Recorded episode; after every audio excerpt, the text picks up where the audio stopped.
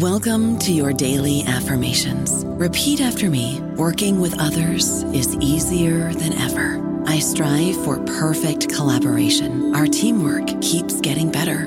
Yeah, affirmations are great, but Monday.com can really get you the teamwork you desire. Work together easily and share files, updates, data, and just about anything you want all in one platform.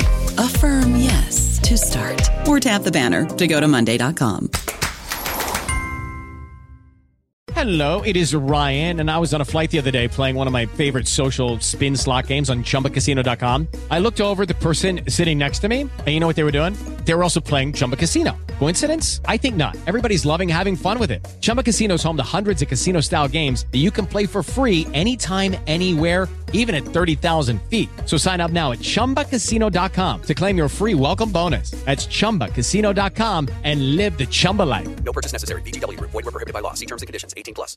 Hello, everybody. This is Marshall Poe. I'm the editor of the New Books Network, and I'd like to tell you that we have a new and improved website. It has two new features that we think you'll love. One of them is a vastly improved search engine so that when you type in keywords, you'll get a bunch of episodes really quick. The other is the ability to create a listener account. And in that listener account, you can save episodes for later listening. So you can create a kind of listening list. We think these features are neat and we think you'll enjoy them. Please visit the site today.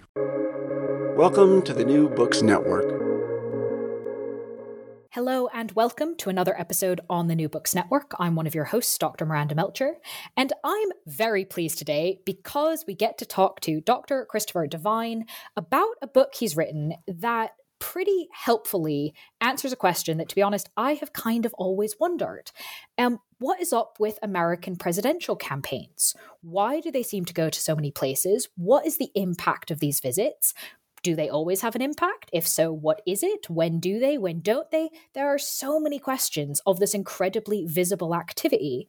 And I'm very pleased that we get to discuss the book titled I'm Here to Ask for Your Vote How Presidential Campaign Visits Influence Voters, published by Columbia University Press, that asks and answers all of these questions and many more. So, Christopher, thank you so much for being with us on the podcast. Thank you for having me, Miranda. Miranda, it's really a delight to be here. Could you start us off, please, by introducing yourself a little bit and explaining why you decided to write this book? Yeah, I'd be glad to. So, my name is Christopher Devine. I teach at the University of Dayton in Ohio. And uh, my research focuses on American politics, especially political campaigns, presidential campaigns in particular. And uh, I guess probably the way to introduce uh, my research generally in, in, this particular project is I'm always intrigued by interrogating the conventional wisdom about politics, campaigns in particular. Um, around campaign time as we're experiencing this year in 2024 you just hear a lot of things thrown around about what's going to shake up the race what's going to determine the outcome how the candidates could get an edge and um, you know i think sometimes those things are true they're often not as powerful as as it's it's played up to be um, but there are some times where there's just not much to it. There's sometimes where we really exaggerate these things. It feels like it matters a lot, but it might not actually. And so, um, my other line of research, kind of leading up uh, towards this, that uh, opened the way to focusing on campaign visits, was on vice presidential candidates. So um, I've written some books and articles, um, uh, most with uh, Kyle Kopko, my frequent co-author, um, and uh, we looked at you know do, as we put it in, in our 2020 book in the title, do running mates matter? Do they actually influence the outcome of an election? Because, again, as we're hearing right now, there's so much hype about that, that this could change the outcome, that's all going to hinge on this. And, um, you know, we often end up with these answers that, yeah, these things matter, but not nearly as much as, as people think. And um, that's kind of how I came at this project here. And it's funny because it, it kind of grew out of that line of, of research about 10 years or so ago. Um, you know, I just wanted to kind of provide some evidence for a point about how running mates were used to appeal to their home state. And so, um, you know, I want to show, for example, that uh, Paul Ryan, once he was selected, was the person out of the Romney Ryan ticket who was sent to Wisconsin to persuade voters there to support the ticket. Um, want to show that through campaign visits as kind of an indicator of campaign strategy, like how are they allocating their resources? You got the presidential candidate's time, the vice presidential candidate's time. Are they using that to appeal to voters in Wisconsin? Went to find some data on that. I'll just look up where, you know, campaign visits where they went, kind of find the official record out there, the political science database of it, and just assumed it was out there, and it wasn't. And um, that seemed to me like a big omission in the scholarship on on campaigns that there was no kind of centralized resource, and so I built my own o- over time. Something that uh, we'll talk about that um, I call the campaign visits database, at least for the last four presidential elections, which I plan to extend, uh, looking at where do the candidates travel, the presidential and vice presidential candidates, and I started using that some early iterations to investigate things like, hey. Uh, is it true, as people say, that Hillary Clinton lost the election because she didn't visit Wisconsin, or even that she lost Wisconsin itself because of that? Uh, so I've written some articles uh, on, on, that before, and, and, and now this book to tackle that conventional wisdom. And as I say, sometimes it's true, but often it's not. Um, where's the evidence? That's how I'm looking at things. Well, we like evidence and we yes. like questioning things. So we're very pleased to have you. Um, and that was a great introduction to a number of things I want to ask you about. Um, but I suppose starting at the beginning of the book, given kind of, as you've just described, the sort of prevalence of this problem, we've got a gap kind of with any of the presidential cycles. Um, and this question of presidential visits is not new. Uh, this is something that's been around for a while. Why do you start the book by discussing Biden's 2020 campaign? Yes, so this is the introduction of the book, and I, I, talk about this narrative about Joe Biden's campaign that he was locked in his basement. That was something that Donald Trump and his supporters often said. Even some allies of, of Joe Biden at points in the campaign um, disparaged him in some ways by saying that he's got to get out of his basement. So, why do I start here? Um, a broad point and a specific point. So the, the broad point is this: uh, when we think about political campaigns, we may not realize it, but often what we're picturing, we're thinking about, is their activity on the campaign trail. In other words, what I'm saying is. We may not realize it. Let's pause and think about it. That in fact, campaign visits where the candidates are traveling and how often they're traveling and all that, um, they're really, I would say, the defining feature of presidential campaigns. That's not to say they're most important.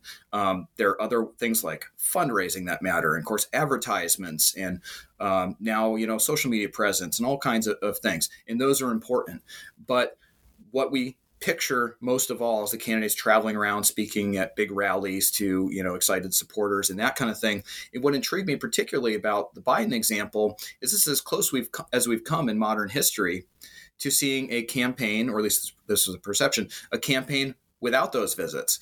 And so, what intrigued me about uh, Biden in particular, here moving to the specific of this, what I call basement narrative uh, about him, is how much that discussion of whether he was campaigning enough uh, played into the 2020 campaign. And what I read into it is it's an indication of how important campaign visits are. That when a candidate is at least perceived to be, and I show that this is not the reality, although there's some perhaps points to make here that there's a little something to it, but uh, it's, it's, very much exaggerated that he was in the, in the basement.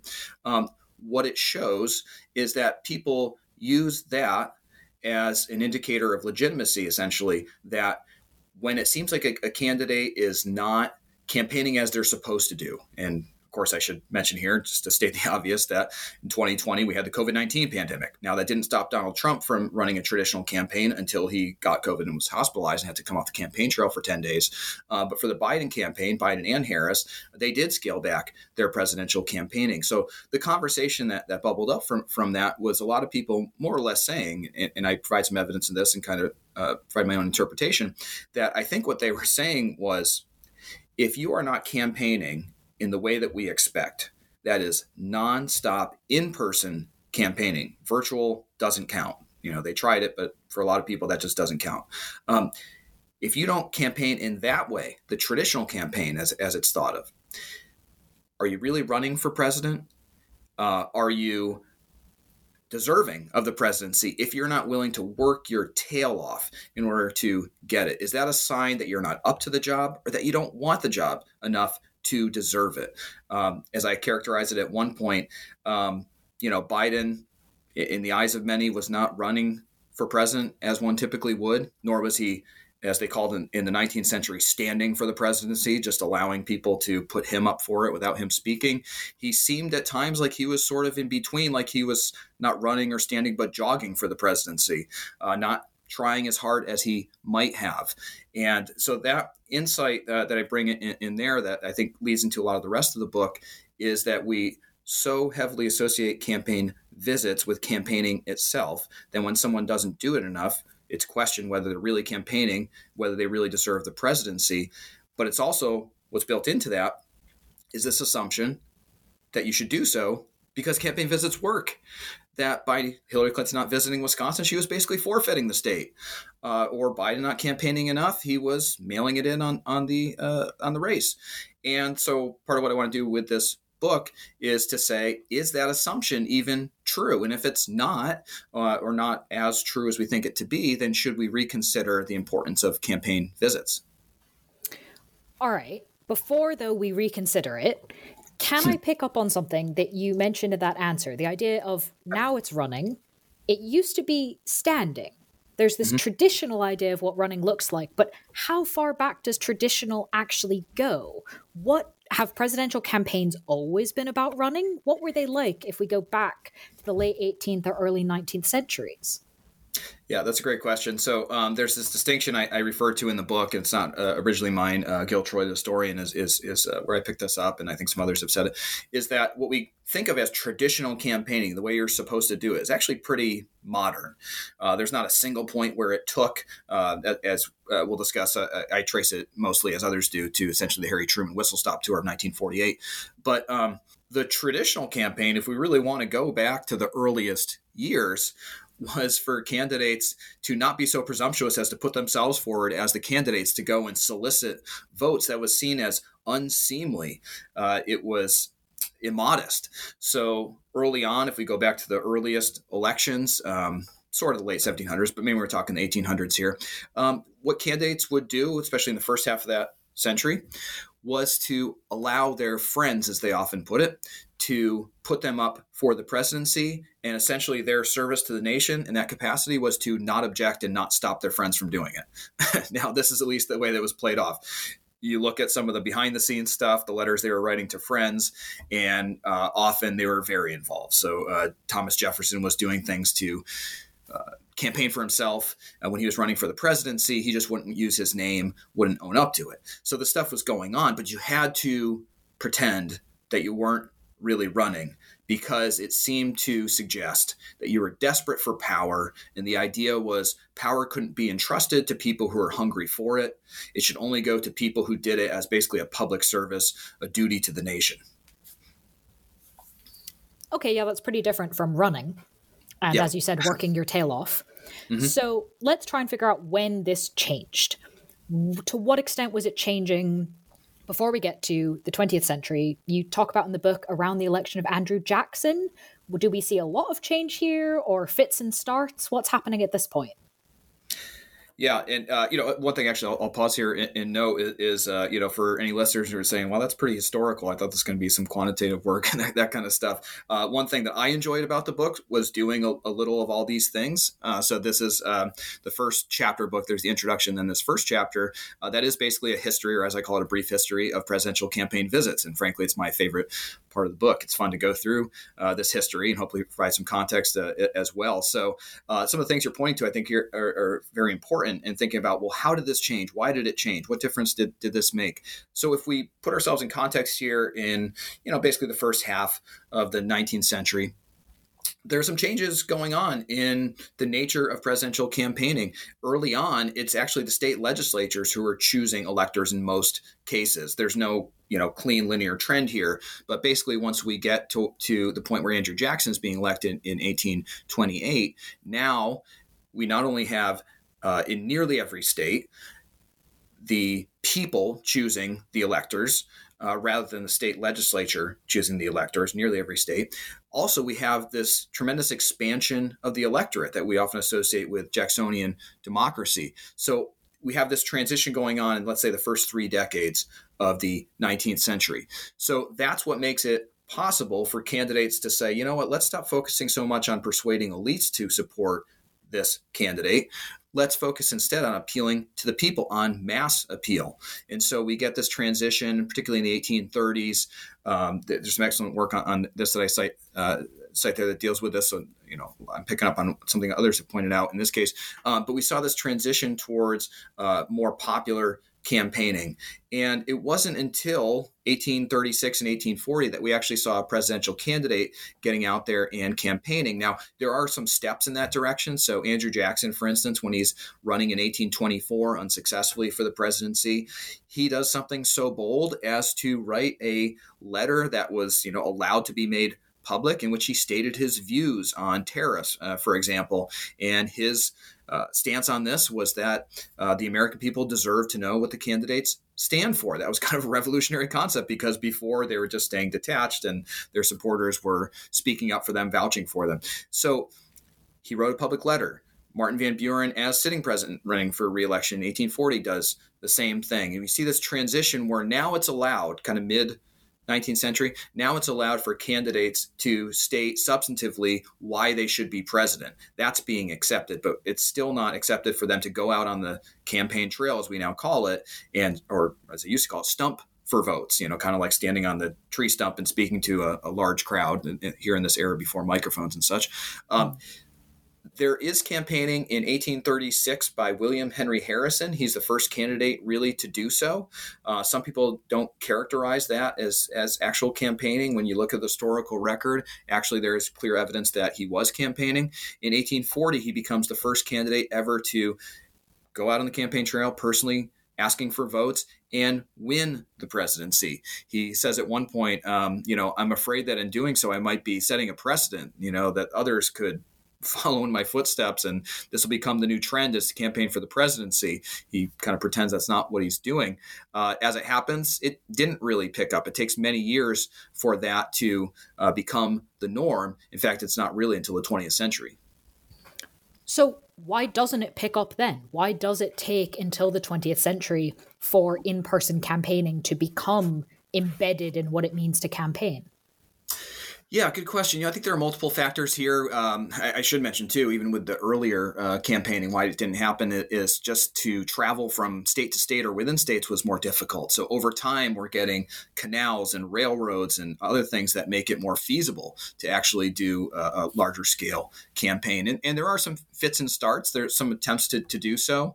Um, I go through a number of these in, the book, but just to point to a couple, Stephen Douglas in 1860 as one of the Democratic candidates. The party split that year, heading into the Civil War. Um, as one of the Democratic candidates, he traveled extensively by railroad. Horace Greeley, the Democratic candidate in 1872, does the same thing. Uh, James Blaine, the Republican candidate, 1884, and eventually we get William Jennings Bryan, who does a pretty massive campaign, 1896 and 1900. It takes a while for that to become the norm, and, and, as I say, I think there are a few reasons for it. You know, technology initially was was one, uh, or, or, or ease of travel, but um, there's still this lingering concern about seeking the presidency. It's still seen as unseemly. Uh, opposition newspapers are only too eager to point to this when a candidate like Stephen Douglas does it as an example of, of, of uh, kind of bad character, bad form. Uh, so there's still a stigma to it. And campaigns candidates are still saying, even up to let's say Grover Cleveland, 1884, um, I'll only run as a duty. I'm not seeking this. Um, I'll I'll respond if that's what uh, people people want. I should also point out that we have William Henry Harrison, 1840, campaigning in person and winning. After that, the record is not so good for in person campaigners. It tends to be the kind of thing that candidates do when they're on track to lose when they're desperate. Uh, so it's almost seen as a stunt. And there's other risks that go along to it when candidates put themselves out on the campaign trail. And, and, you know, we'll see how this factors in, by the way, in 2024 with Joe Biden. It's hard to know exactly how that campaign is going to go, but there's this uh, talk at least that perhaps the campaign is holding back from some of these appearances because they're not sure if he'd hold up well in those settings. Well, that's one risk you take when you go on the campaign trail. You could stumble, you could make gaffes. It's not even always the candidate, uh, him or herself, that that is making that gaffe. Uh, sometimes it's who they're associated with. There's a famous incident in 1884. If, if people know anything about this election, this is this is the thing they know. Rum, Romanism, and rebellion. This was a phrase that was used by a, uh, a preacher um, who was on the same stage as James uh, Blaine when he was running for president that year. Um, he essentially was targeting, in that case, uh, rum. Uh, that would be, uh, you know, al- alcohol, and, and then uh, Romanism, Catholicism, and rebellion. Uh, you know, the Confederacy. So he said the Democratic Party stood for all those things. Blaine not only didn't say anything at that time to refute it, but he didn't do anything quickly afterwards. It took him several days to say anything about it in an extremely close election. Uh, there's the perception, uh, maybe the reality, I'm not sure, that that is what cost him the election. So there's risk in going out on the campaign trail too. You don't just get benefits; you could do some things that derail the campaign. And a lot of candidates uh, For instance, Ulysses Grant, uh, running for a second term in 1872, explicitly said this in, in a private letter that um, you know everybody who's gone out to campaign for themselves has lost, and I don't want to lose, so I'm not going to do it. I don't know about you, but I'm very busy and I don't have a lot of time to cook. That's why I subscribe to Factor. Eating better is easy with Factor's delicious, ready to eat meals. Every fresh, never frozen meal is chef crafted, dietitian approved, and ready to go in just two minutes. You'll have over 35 different options to choose from every week, including Calorie Smart, Protein Plus, and Keto. These are two minute meals. Factor meals are ready to eat and heat, so there's no prepping, cooking, or cleanup needed. They're flexible for your schedule. Get as much or as little as you need by choosing your meals every week. Factor is the perfect solution if you're looking for fast, premium options with no cooking required. Sign up and save. We've done the math, and this is important. Factor is less expensive than takeout, and every meal is dietitian approved to be nutritious and delicious. Head to factormeals.com slash NBN50 and use code NBN50 to get 50% off. That's code NBN50 at factormeals.com slash NBN50 to get 50% off. Yeah, that track record doesn't exactly seem encouraging at that point. Mm-hmm. Um, but obviously, that changes, um, not just in terms of having some attempt at in person campaigning, but actually, as you demonstrate in the book, and I think probably listeners are aware of, given sort of how, what you had us imagine right at the beginning of this conversation, it's not just that in person campaigning becomes embedded we actually have a very consistent idea of what in person campaigning is meant to be, what it's meant to mm. look like, what it's meant to sound like. It's incredibly consistent. When, where, and why do we get that sort of embeddedness and specific script, I suppose, of presidential campaigning? Yeah, so there's uh, there's a lot of history here. I'll, I'll try to do the, the, the outline of it. So um, we have more of an acceptance of in-person campaigning as we get into the 20th century. Uh, William Jennings Bryan, as I mentioned, uh, campaigns extensively in 1896 and, and, and, 1900. I should point out, in 1896, some people may may know, uh, his opponent William McKinley was campaigning too, but from his front porch. This is something that starts with um, James Garfield in, in 1880, where basically people are coming to his home after he's nominated and want him to speak. And so he said, sure, I'll, I'll start speaking. It becomes a phenomenon. And it becomes this happy medium, uh, as one historian uh, referred to it, uh, that I, I, quote in the book. Uh, where candidates could campaign, but in this kind of modest way, where people are coming to them and they're just being polite and responding. So there's there's these transition points. Um, also, again, travel's becoming easier, and so as we get into the early 20th century, that front porch campaign starts fading away. It becomes more typical for candidates to actually go out on the campaign trail, though not ex- perhaps as extensively as we think of now, but but some do.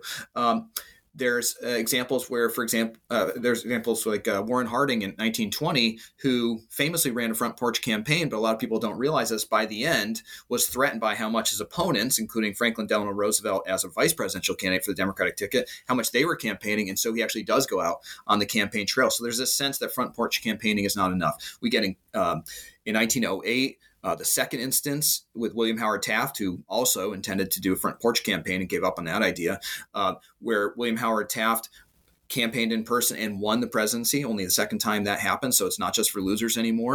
1916, uh, Woodrow Wilson is president, the incumbent president. He also intends to do a front porch campaign, ends up giving up on that idea and is traveling to a few states. So now it becomes something that incumbent presidents do. So there's all these steps in that process. The really key point is in 1948 when Harry Truman does his famous whistle stop tour of the United States, goes coast to coast, thousands upon thousands of, of, of miles. And what really is different about that, because he's not the first person to do a whistle stop tour, uh, although it's called that for the first time that year. Um, he is not the first one to do an extensive extensive travel of that kind. What's really different about Harry Truman and what makes this now the norm, where candidates basically can't opt out of it, is that Truman was supposed to lose. Uh, we may, you know, listeners may know the famous uh, stories there that pollsters in October just stopped conducting surveys because it's so obvious that Truman was going to lose to Thomas Dewey. And that didn't happen. And so people looked for, well, what could have been the cause? What what could have shaken up this race, shaken up expectations? Where through the campaign itself, Truman was able to win, and, and this is validated uh, by some historical research and, and, political science research as well. That it seems to be because of his campaign. It seems to be because he was traveling across the country, speaking to people, not just in the big cities, by the way, and he attracted huge crowds there. He'd often leave the uh, the uh, the train and he'd go to speak at some big arena or something like that.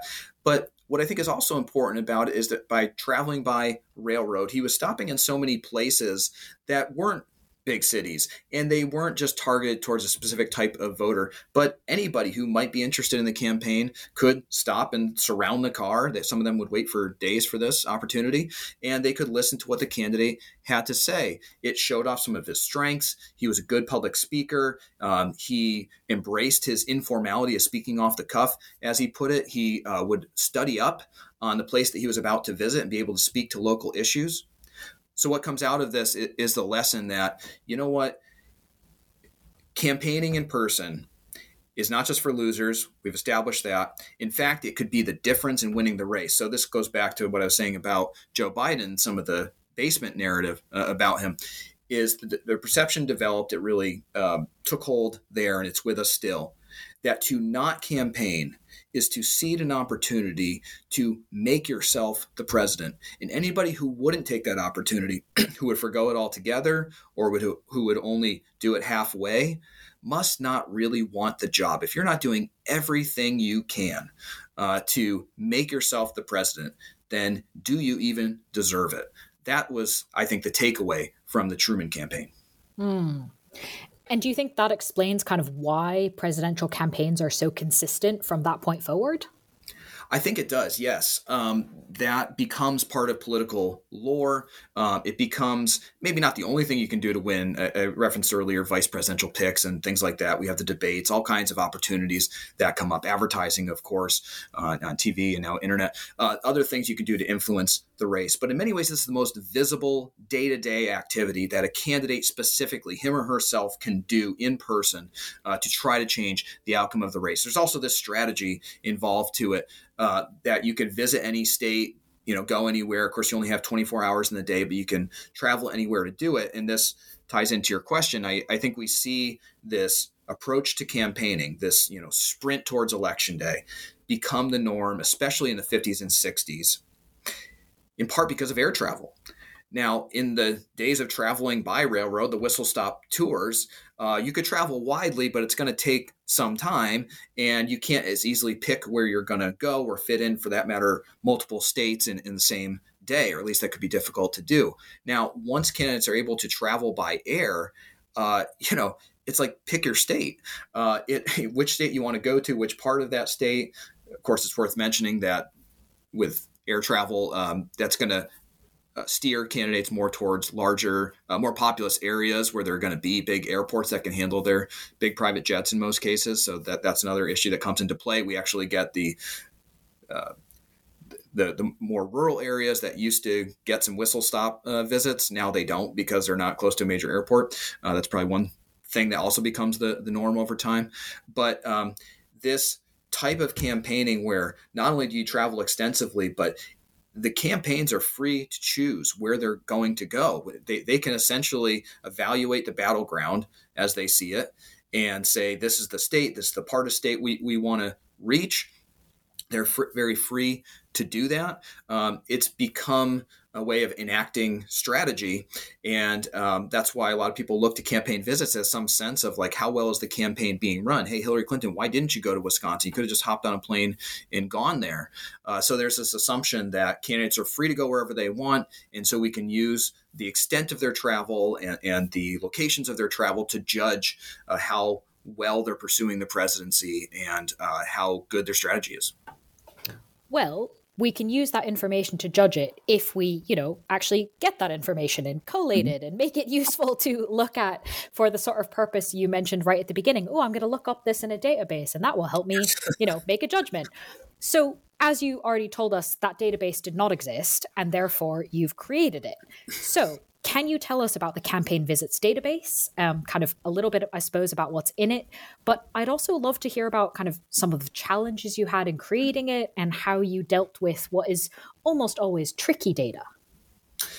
Yeah, this was the database that I wish I had available when I first started researching it. I wanted it to be that, that for other researchers. So if you go to my personal website, christopherjdevine.com, uh, you can find it there under data. Um, it's just freely available for anyone who wants to use it, something I plan to build on in the future, uh, add to it in future uh, elections. It, it's made to work that way and be a resource for everyone who wants to study campaign visits. I think that should be easier than I found it to be when I first looked. So um, this database, uh, I, I, should probably mention a couple reasons why it's also important to have this. It's not that you would be unable to find resources out there on where candidates have traveled in the past.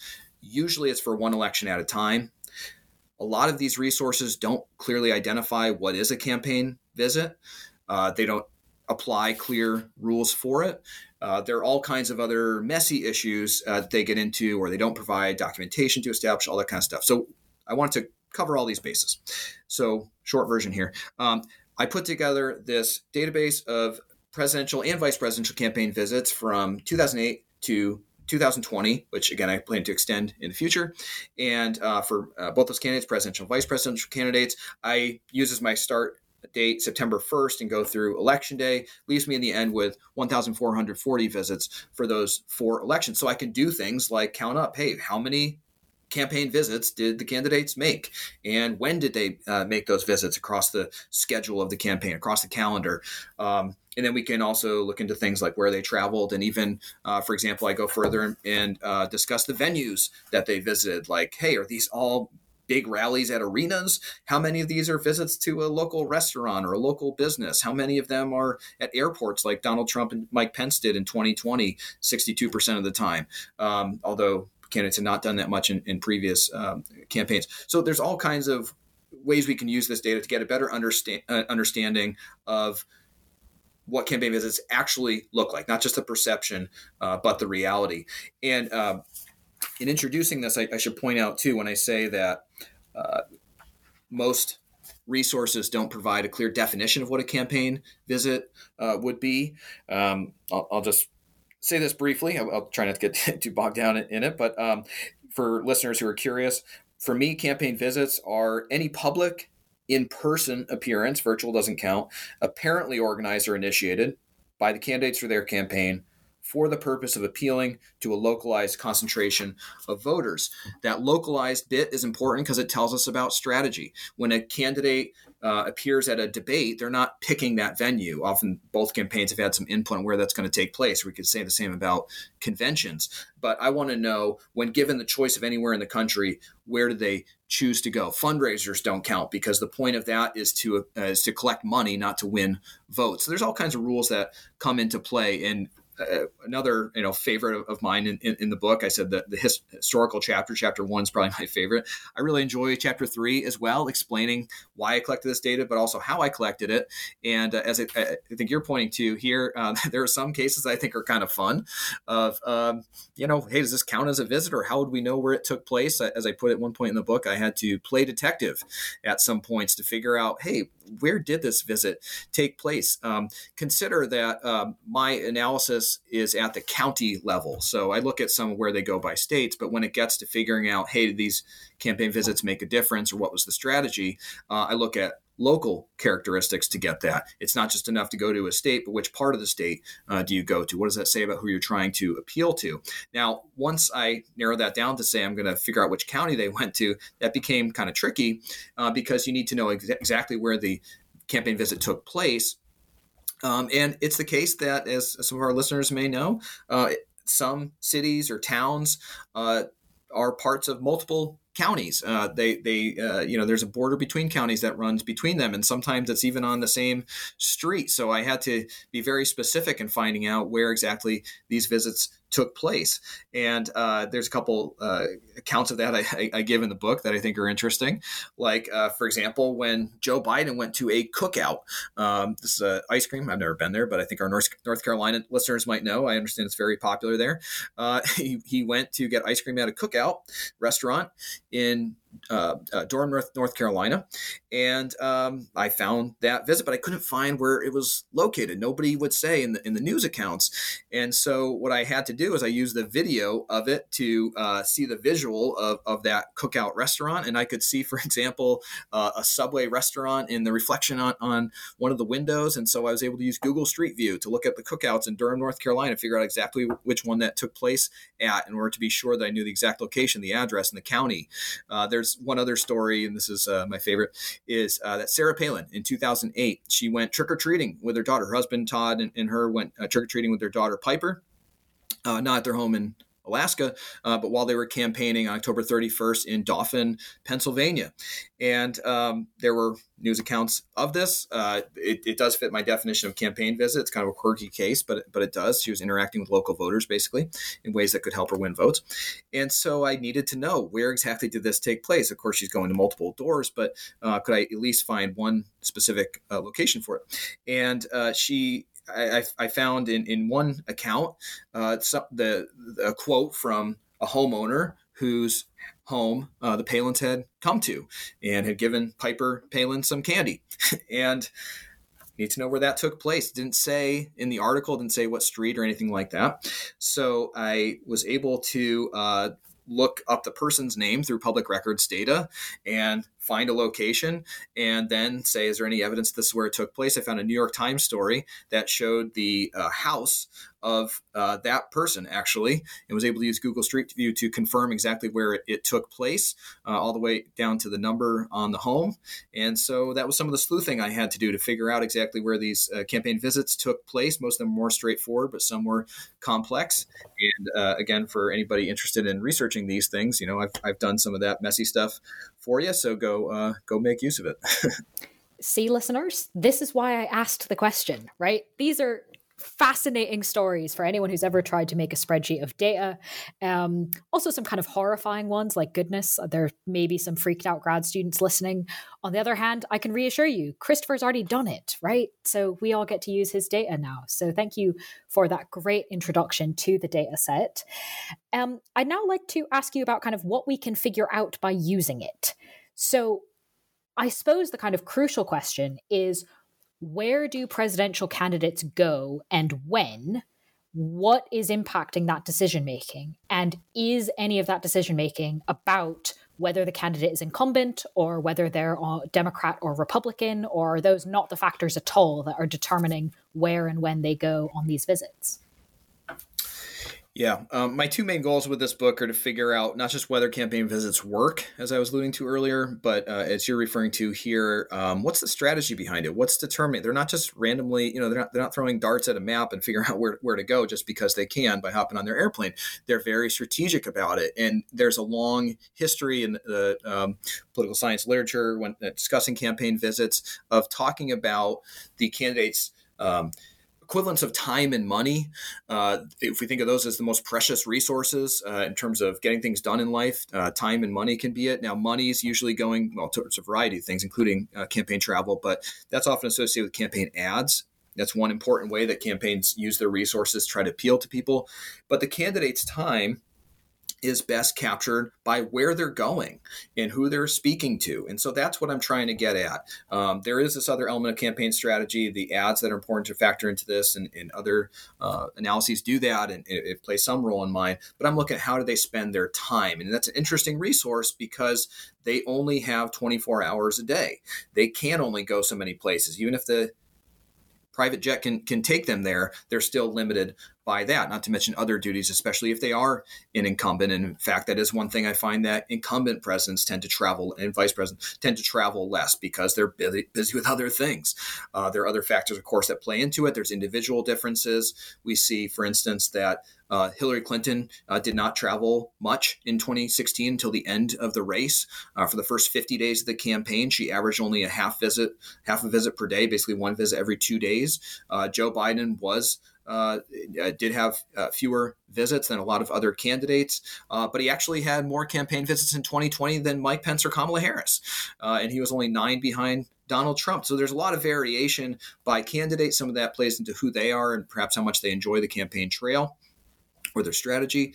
Uh, but what I'm especially focusing on is what what we can infer about strategy from how they're using this resource, where they're going, not just how often they're traveling, but where they're choosing to go. You could imagine, I think our listeners can think think of their uh, states if they're in the U.S. and, and they could uh, think that if a candidate goes to this part of the state, they're probably trying to reach this type of voter, that part of state, that type of voter. It might make a difference whether, for instance, going to Florida, candidates go to the Panhandle versus, let's say, the Miami area, South Florida, right? So this is. Uh, the county they go to, the local part of a state they go to can tell us a lot about what the strategy is. And so the main thing I'm trying to find out is whether candidates are using their uh, their their campaign visits and perhaps other resources to try to mobilize or persuade voters. That becomes a very important part of my story. Not just whether cam- campaign visits make a difference, but what are they intended to do and do they achieve that strategy? So just to be clear, when we're talking about mobilization, we're talking basically about getting out the base of the party. Uh, we can't assume that everyone that agrees with the candidate is actually going to go out and vote.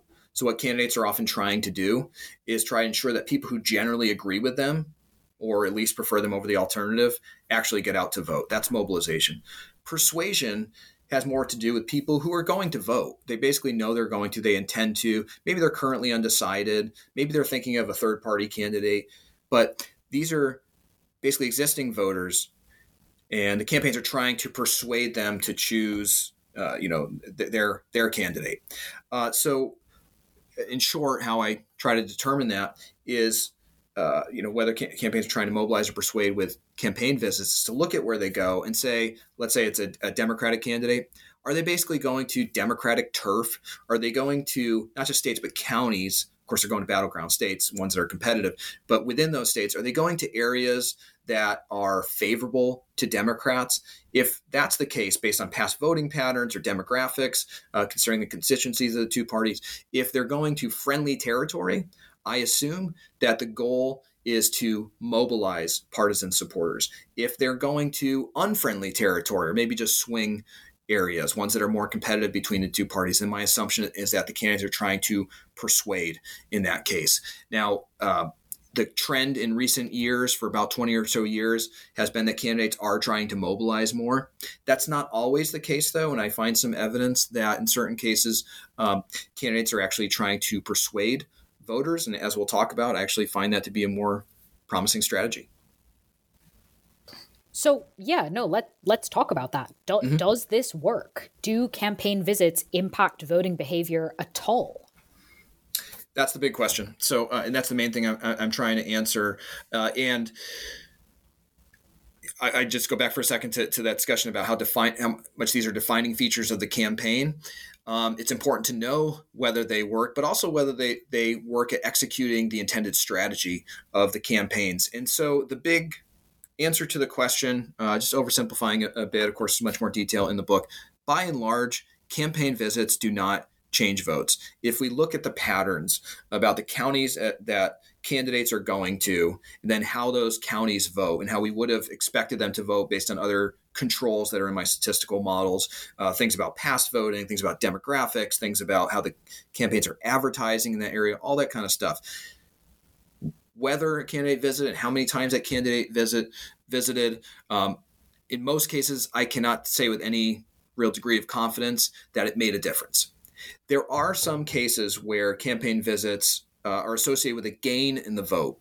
Now, overall, that rarely happens. Really, the only clear instances I find were in 2008 that it seemed like uh, Barack Obama, and actually to a greater extent, more clearly, uh, John McCain they seem to actually change votes with their campaign visits. But in recent years, and I'm talking including, remember when Hillary Clinton, if she had just visited Wisconsin, she would have won votes. Well, overall, I find that her campaign visits were not associated with winning votes. And that's not just a Hillary Clinton problem. Donald Trump, whose rallies are, are supposed to be one of the key explanations for how he pulled off his surprise win in 2016, how he was so competitive in 2020, why he might be competitive here again in 2024. A lot of people trace that to his rallies, which seem to have this big impact. not really finding that. Uh, now, when you break down the data a little more, try to figure out, hey, when this happens, uh, you know, when what makes them uh, effective. I was surprised by the answer. I expected that when they worked, and I didn't think they'd matter very often. Some of that's based on my previous research and previous research of others, I, I thought for the most part, uh, these campaign visits are really not going to make a difference. But I thought when they did happen, it would be by mobilizing those supporters to get out and vote. That's not what I find. When these uh, effects occur, when campaign visits are associated with a gain in votes, almost always it seems to be by persuading voters. And I get it that a couple this a couple different ways. Um, one, when someone like McCain or Obama, their campaign visits seem to be associated with a gain in votes. I also test were their visits associated with a gain in turnout. That would be an indication of mobilization. In other words, their gain in votes coincides with uh, bringing more voters into the electorate. That would be an example of mobilization. Instead, what I find is when there are these gains, in almost every case, there's no corresponding change in turnout. In other words, what I assume is that the candidates are gaining vote share without bringing in new voters. They're basically persuading the people who are already in the pool of voters. And there's a lot of detail on this in, in the book, just a, a quick indication of, well, you know, hey, how do I how do I really know this? Is that all there is? Well, there's a couple of ways of approaching the data here. Uh, we could use aggregate data. So, how did the county vote? And then, how many visits uh, did the candidate have there? You could judge it based on that. There's a variety of problems in terms of uh, causal inference with that. Um, how do we know that, okay, if there's this gain in vote share but not a change in turnout, do we assume that's by persuasion or hey maybe it's the case for example let's say um, you know uh, barack obama uh, he gains these votes in 2008 with, his campaign visits uh, maybe he brought out democrats with those visits and then there were some independents who decided to stay home so maybe he actually is mobilizing voters so one thing i, I did to get a better sense of things and provide some uh, uh, kind of checkpoint for, for the data was to also use survey data uh, from 2008 to 2020. And there's a wonderful resource out there. The uh, Cooperative Election Studies used to be a cooperative congressional election study, uh, where they have these massive samples of, of you know recent years, 60,000 people. They have people uh, survey respondents from nearly every county in the United States, and certainly nearly every county that gets a campaign visit. And so there, I classify respondents uh, according to whether they live in a county that got a campaign visit or, or, really how many campaign visits, and then see how they voted. And one thing that allows me to do is break down voters by um, their party affiliation. So not just whether they're Democrats or Republicans, but um, uh, whether they're uh, Republican, but or independents leaning towards Republicans, independents leaning towards Democrats. I, I basically have five opportun- or five possibilities here: Democrats, Democratic leaners, independents, Republican leaners, Republicans. And so what I can show there is that when again the, these visits occurred, I can break it down by those groups. Um, it tended to be that in nearly every case, when a group of voters based on their partisanship was influenced, it tended to be people in the middle, not strong Republicans or strong Democrats, but often independents. Uh, just give one specific example here, again referring back to Barack Obama in 2008. I found when you break down counties by partisanship or you break down survey respondents by partisanship, uh, Obama, uh, his visits were associated with a, a, gain in votes, but not turnout, among independents uh, at the survey respondent level or within counties among swing counties, the ones that were in the previous election uh, between 45 and 55 percent uh, Democratic in, in their two party vote share. So, no matter how you look at this, in the rare case, the exceptional cases where campaign visits seem to make a difference, it's almost always by having an impact in more competitive counties, or if we look at this at the individual level, among people who are not as tied to parties. That's the opposite of what we would expect if it were the case that these campaign visits are just mobilizing the party base. Hmm. All right. So that's obviously really helpful findings, really interesting findings. But what do we do with them? Mm-hmm. What should people, for example, working on campaigns, as you said, I mean, we've got a campaign this year. What are the implications of this for people who work on campaigns? What are the implications of this for people who study campaigns? Yeah, and that is how I hope uh, people look at this research. Is okay, what do we what do we do with this now? You could look at that from a campaign perspective, or you could look at it from a, scholarly perspective. Hopefully, uh, both. And I, I, go through in the conclusion some messages that I would have for uh, both of those those groups. And from the campaign side, uh, I think the wrong lesson to learn, uh, an overlearning of a lesson here, would be to say, oh, okay, so campaign visits don't really matter. Why spend all this time and, and, some money on doing that? Why not just stay home and at least not do these events? Maybe we'll just fundraise instead, or maybe just do them virtually. I would caution against that. That would be an overinterpretation. I think one thing to factor in here is that often campaigns are going to the same states in the same parts of states. Uh, so, as uh, readers or listeners uh, surely would would recognize here, uh, the campaigns are not going to every state, and that's in fact that's one thing I, I go through uh, with some evidence in, in, chapter three when I introduce the campaign visits uh, or I'm sorry, chapter four, when talking about where they go, is that campaigns are mostly focusing on battleground states, at least perceived battleground states. So, for example, the correlation in campaign visits by, by party is about 0.9 at the state level. So they're pretty much going to the same states. And even within those states. If we go by county, it's uh, 0.6 is the correlation. So, you know, not always going the same place, but mostly. So there's some canceling out here uh, of the effects, although I do control in my statistical models for uh, other visits to a county by the opposing campaign. Um, I would say that campaigns still should do this uh, activity in part to not just cede that ground to an opponent. Uh, it would be uh, different if we could see that um, you know, if one campaign essentially, um, you know, let go of the rope in this tug of war in campaigns and let the other candidate do all the traveling, we might see more of an effect. So I would caution campaigns against uh, stopping campaign visits altogether. Also, I think it would feed into what I was referring to before uh, a negative perception about the candidate that he or she is not sufficiently committed to winning the presidency. When they do campaign, though, and this is one place I, I, would suggest a change, is that campaigns have moved much more towards focusing on mobilization. My evidence would suggest that's not as successful as they think, that there's actually a real opportunity in persuading voters. This is one place where I think there's a hopeful message in my research. I think a lot of people are frustrated by campaigns that seem increasingly driven towards just preaching the choir, getting out the base, uh, not trying to convert anyone, just speaking to those who are already on, on one side. My evidence suggests that actually there's some value in reaching out to people who are sort of in the middle, people who are open to either candidate or maybe just not thrilled with either candidate. And uh, those people could actually be persuaded. There's not as many of those people, to be clear. I'm, I'm definitely a believer in terms of the, the, data here that there are many more partisans than there are true independents. True independents are probably about 10% of the population when you, you really dig into the data. But in a close race, like we may have in 2024, like we had in 2020, like we had in 2016, that could be decisive. So I think there's some value in campaigns still focusing on them. Uh, one other message is to use the vice presidential candidates. There are some instances where I find that the VP candidate made a difference, uh, seemed to be effective with their campaign visits. Again, that might depend on the um, uh, the candidate him or herself.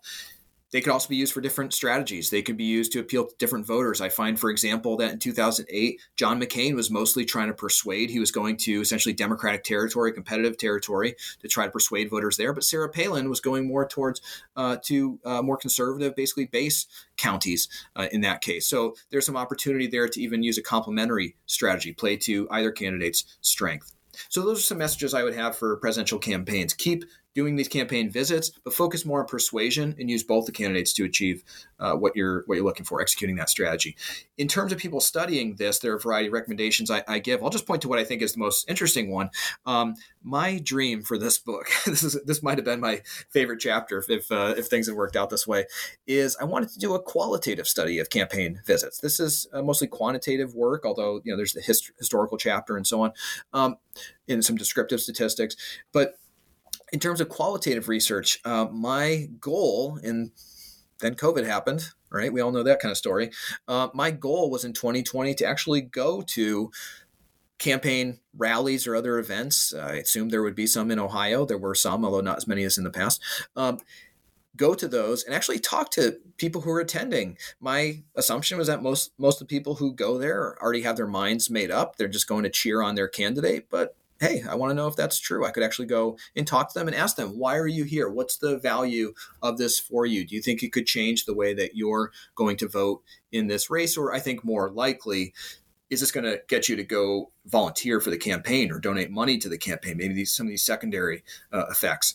Um, I would also want to talk to people in the community who chose not to go for whatever reason. Uh, ask them not just why they didn't go, but also uh, what have they heard about that event that just took place? Does that affect them? And maybe check in with these folks if I could uh, a few weeks later or a month later or so and see what were the lasting effects of it. I think that would be a really valuable contribution. And I would encourage others to take this up. As I said, 2020 was just not the right year for that. Uh, we had very uh, small settings for for uh, the Biden campaign. Events, uh, bigger settings for the Trump campaign, but then other things in terms of public health that made that uh, not as appealing. So uh, that's something I think people could do in the future, and hopefully a, a safer environment for uh, conducting such an analysis. I think that's really interesting um, as kind of potential things. Uh, and who knows, you know, someone might be listening to this going, oh, I've, I've done that, or I'm thinking of doing that. Um, who knows? We shall see. One thing it doesn't sound like the future is going to have, either for research or for, for campaigns, is replacing in person campaign visits, despite the fact that we have the technology to do all manner of things um, virtually that we didn't used to be able to. I suppose, in terms of you've just kind of helped us think through what do we do with this in terms of working on campaigns? What do we do with this in terms of researching campaigns? But I suppose for an even bigger audience, what do we do thinking about what is a campaign? What is a campaign visit? Could you maybe sum it up on this technological level why we're still going to have in-person campaign visits? Hmm. This speaks to the counterfactual that that guides my introduction to, to the book of thinking what would a world look like without not just campaign visits, but these in-person campaign visits. There, there have been over the years, just like we were promised flying cars by the year 2000. You know, there there were um, promises that we were on the verge of a virtual campaign look at 2020 when that was the reality not by a strategic choice but but just as a response to the public health conditions where when the biden campaign was doing that in 2020 not not the whole way through uh, he started doing in-person visits in june and then picked up uh, throughout the fall. But early on uh, in the pandemic march april may when there were stay-at-home orders and such the biden campaign was doing a, a, virtual campaign. They're doing virtual rallies. That's how I start the book with this kind of failure of a virtual rally that was quote unquote in Tampa, Florida. Um, but it was really from uh, Joe Biden's uh, uh, home in, in Delaware they tried all those things. They did the fundraisers uh, virtually. They did the, um, the the TV interviews virtually. The endorsements with with former rivals. They even at one point did a virtual rope line where they they uh, tried to simulate that part, that that intimate experience that you could have at, at a, a, campaign rally where you actually get to meet the few, the candidate and, and, talk to him or face to face for for a moment. Uh, they actually selected a few people. I think they had four or six or whatever it was minutes apiece to talk with Joe Biden. Joe Biden. Um, it, it, just wasn't the same thing. Nobody felt like it was the same thing. It might have been the best they could do under the circumstances, but it was uh, instructive in telling us that a, a world without in-person campaign visits, uh, it wouldn't it wouldn't feel the same. And, and I think if campaigns were to just decide to do that, own it, say, look, we've looked at some research. We've perhaps over, overinterpreted a book that we read. Um, you know, it, it, costs a lot of money. It takes a lot of the candidates' time. We're just going to do online campaigning from now on. I think that would be a loss for American democracy, and, I, and I, I, would frame it this way. So some of this is normative, but I, but I think it, it's empirical too that there are some risks that the candidates uh, would take by by doing so, uh, and again pointing back to legitimacy as, as one issue as well. Um, one thing that was neat about uh, writing this book and, and talking to people about it, talking about conferences for time, it seems like whenever I would bring it up to someone, they were all too eager to share their story of going to a presidential campaign rally or, or, or, meeting the candidate on the campaign trail somehow. And I speak to, in closing the book, my own experiences uh, with that. I remember as a kid, Bill Clinton coming to my part of Western Massachusetts that candidates never bothered to visit because Massachusetts is such a predictably Democratic state. It was a big deal that he he had come. It's something I remember to this day more than anything else about the '96 race. Um, when my first child was born in 2012, uh, Mitt Romney and Paul Ryan had a rally scheduled 20 minutes from my home, and and I was all too eager to take my kid to a, a rally and and and you know be there to kind of witness history. Didn't matter who it was, I wanted to be there just, just so he could see that. Um, people remember those moments when a candidate comes to their town, their city, their state, comes to where they are to ask for their vote. And if we think about this in a, a broader uh, sense about American democracy, or certainly you could say this about other countries if, if we were talking about visits there as well. Um, there is something I think very appropriate, uh, very uh, reassuring, and, and yes, I'm, I'm, aware of the fact that um, you know campaign visit doesn't guarantee any actual kind of responsiveness. But in terms of getting people to buy into democracy, I do think it matters to have candidates actually come to them. They're not going to go everywhere in the country. They're going to go to the battleground states. But hey, if not to your community, then at least some other American on your behalf. For people, uh, for candidates to go to where they live seek them out, stand in front of them, see them in person, in the flesh, and actually ask for their vote. That's why this book is called I'm Here to Ask for Your Vote. It's a line that's often used in, in campaigns by candidates at their at their rallies. Um, but to me, that says so much. Um, I think of it as almost the enactment of this idea of, of the consent of the governed. You know, we're not talking about setting up a constitution here, but as far as uh, that consent of the people that someone will be their president, kind of bestowing that power on them. It's a ritual of our American democracy, and again, this could be true in other democracies, um, where the candidates actually have to come and ask for it. Uh, and I think there would just be a tremendous symbolic loss in that if it no longer occurred, even if that's possible with technology, which it is these days. We've seen that it really doesn't work, that people react pretty negatively to that. And I think it's this this loss of power or at least prestige. Um, it's a, a, a uh, loss of propriety, we might say, that the candidates wouldn't bother to come and ask for our votes again. Acknowledge that we are the ones that give that power to them. It's not power that they seize, but they actually have to ask for it. So um, I think there's a lot of symbolism wrapped up in it uh, that they're going out to campaign at all and speak to the people, but especially when it's your community and they've chosen you to come to and might even focus on local issues. Um, it's something that makes people feel seen, feel part of the process, and perhaps feel that much more committed to it. Well, I think there will probably be people listening who are going to experience campaign visits um, in the course of this year. So I think that symbolism will probably be very um, understood and felt, uh, and with interesting implications for research as well. So thank you for kind of taking us through that last piece. But I do have one final question, if I may. Um, what are you working on next? Are you doing more things with the database? Are you moving on to something else? What are you doing now that this book is done? Yeah, you know, I, I, I noticed that I've developed this tendency to to just pour myself into one specific thing related to a campaign and, and kind of exhaust that in myself. Uh, I did that with with the vice presidential candidate research, uh, which I still do some of that, but mostly that, that book in 2020, "Do Running Mates Matter" with Kyle Kopko.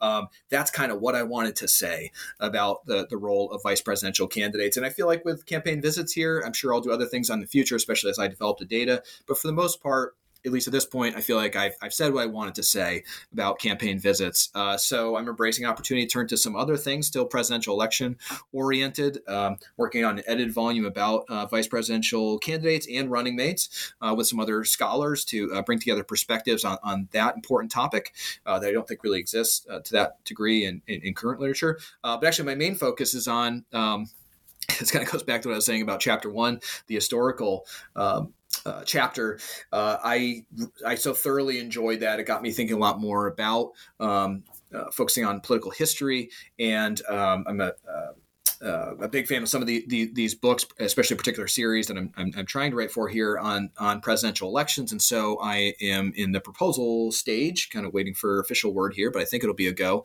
on um, writing a book about the 1924 presidential election. Calvin Coolidge, uh, wins this landslide victory despite the fact that he's known as Silent Cal and doesn't even campaign for the office. Speaking of campaign visits, uh, of course, one factor here is that his uh, son very tragically, very suddenly died at the beginning of the campaign, essentially. Uh, but I don't think that was the only factor. Uh, there was still a presidential campaign. Uh, he, despite all, all of that, he wins this big landslide victory in 1924 over a, a pretty conservative Democrat in John W. Davis, but also a third party candidate in Robert La Follette, a progressive candidate who um, was in some ways uh, the main opponent in that race. It's got a lot of fascinating dynamics to it, and essentially the thing I want to t- interrogate there, speaking of conventional wisdom, that's always how I'm approaching these things, is some people I think write off Calvin Coolidge and, and say, well, you know, he it, he doesn't get any any of the credit. He was just a beneficiary of a strong economy, basically economic determinism. Um, if the economy is doing well, roaring twenties, then you're going to get a landslide victory. And I think that's really a caricature of of Coolidge and the circumstances of that race. I, he did play an important behind the scenes role, and so I want to show uh, the role of the economy in that election, but also some of the ways that uh, Coolidge and other Republicans set the stage for that. Basically, primed the electorate uh, to mm-hmm. think favorably about the economy and give Coolidge credit for it. So that's a project that'll take me uh, probably a few years here. It'll be a while till the next book, I think. Fair enough. But in the meantime, of course, listeners can read the book we've been discussing titled I'm Here to Ask for Your Vote How Presidential Campaign Visits Influence Voters, published by Columbia University Press. Christopher, thank you so much for being with us on the podcast. Miranda, thank you so much for having me. It was a great conversation.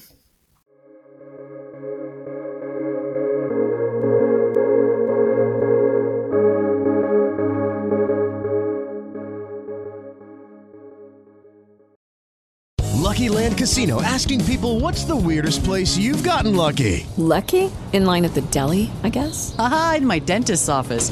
More than once, actually. Do I have to say? Yes, you do. In the car before my kids' PTA meeting. Really? Yes. Excuse me, what's the weirdest place you've gotten lucky? I never win and tell. Well, there you have it. You can get lucky anywhere playing at LuckyLandSlots.com. Play for free right now. Are you feeling lucky? No purchase necessary. Void where prohibited by law. 18 plus. Terms and conditions apply. See website for details.